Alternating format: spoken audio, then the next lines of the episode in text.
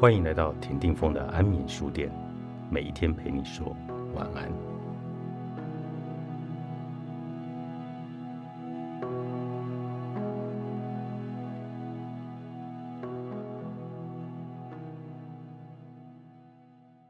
为什么有些人敢于突破现有的限制，而有些人却一直被困在原有的圈层，不敢去寻找更多的资源呢？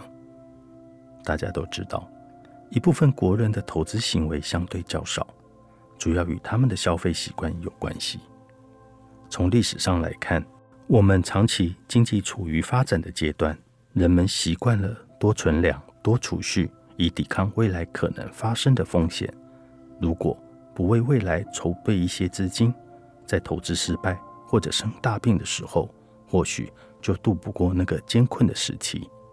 除了房子。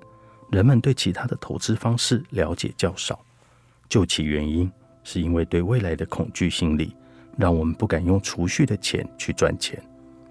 当然，我并不鼓励大家透支未来的钱。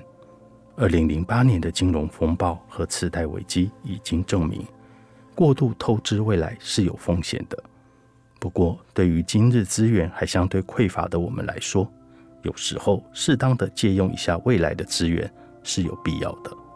当一个人对未来充满信心时，他就敢使用未来的钱。对未来的信心，除了依赖外在的条件，还取决于内在的自我价值感。自我价值感是一个人对自我价值的主观评判，没有一个客观的标准。如果你对自己的价值有着非常肯定的评价，你就会对自己和未来有信心。一个人敢不敢用未来的钱？取决于他的自我价值感高不高，他对自己的信心足不足。当一个人的自我价值感提升了之后，他就敢于使用未来的钱。当年我在自我价值感很低的时候，也存了很多钱，却从未想过要贷款买房。但随着我的自我价值感提高，就敢去做一些之前不敢做的事。这是因为我对自己的未来有了信心。我相信自己未来的能力肯定会更强，赚到的钱也一定会比今天更多。虽然投资是有回报的，但是也有风险。我们千万不要轻信用未来的钱去做高风险的投资。那到底什么样的投资是风险低、回报率高呢？当然是对自己的投资。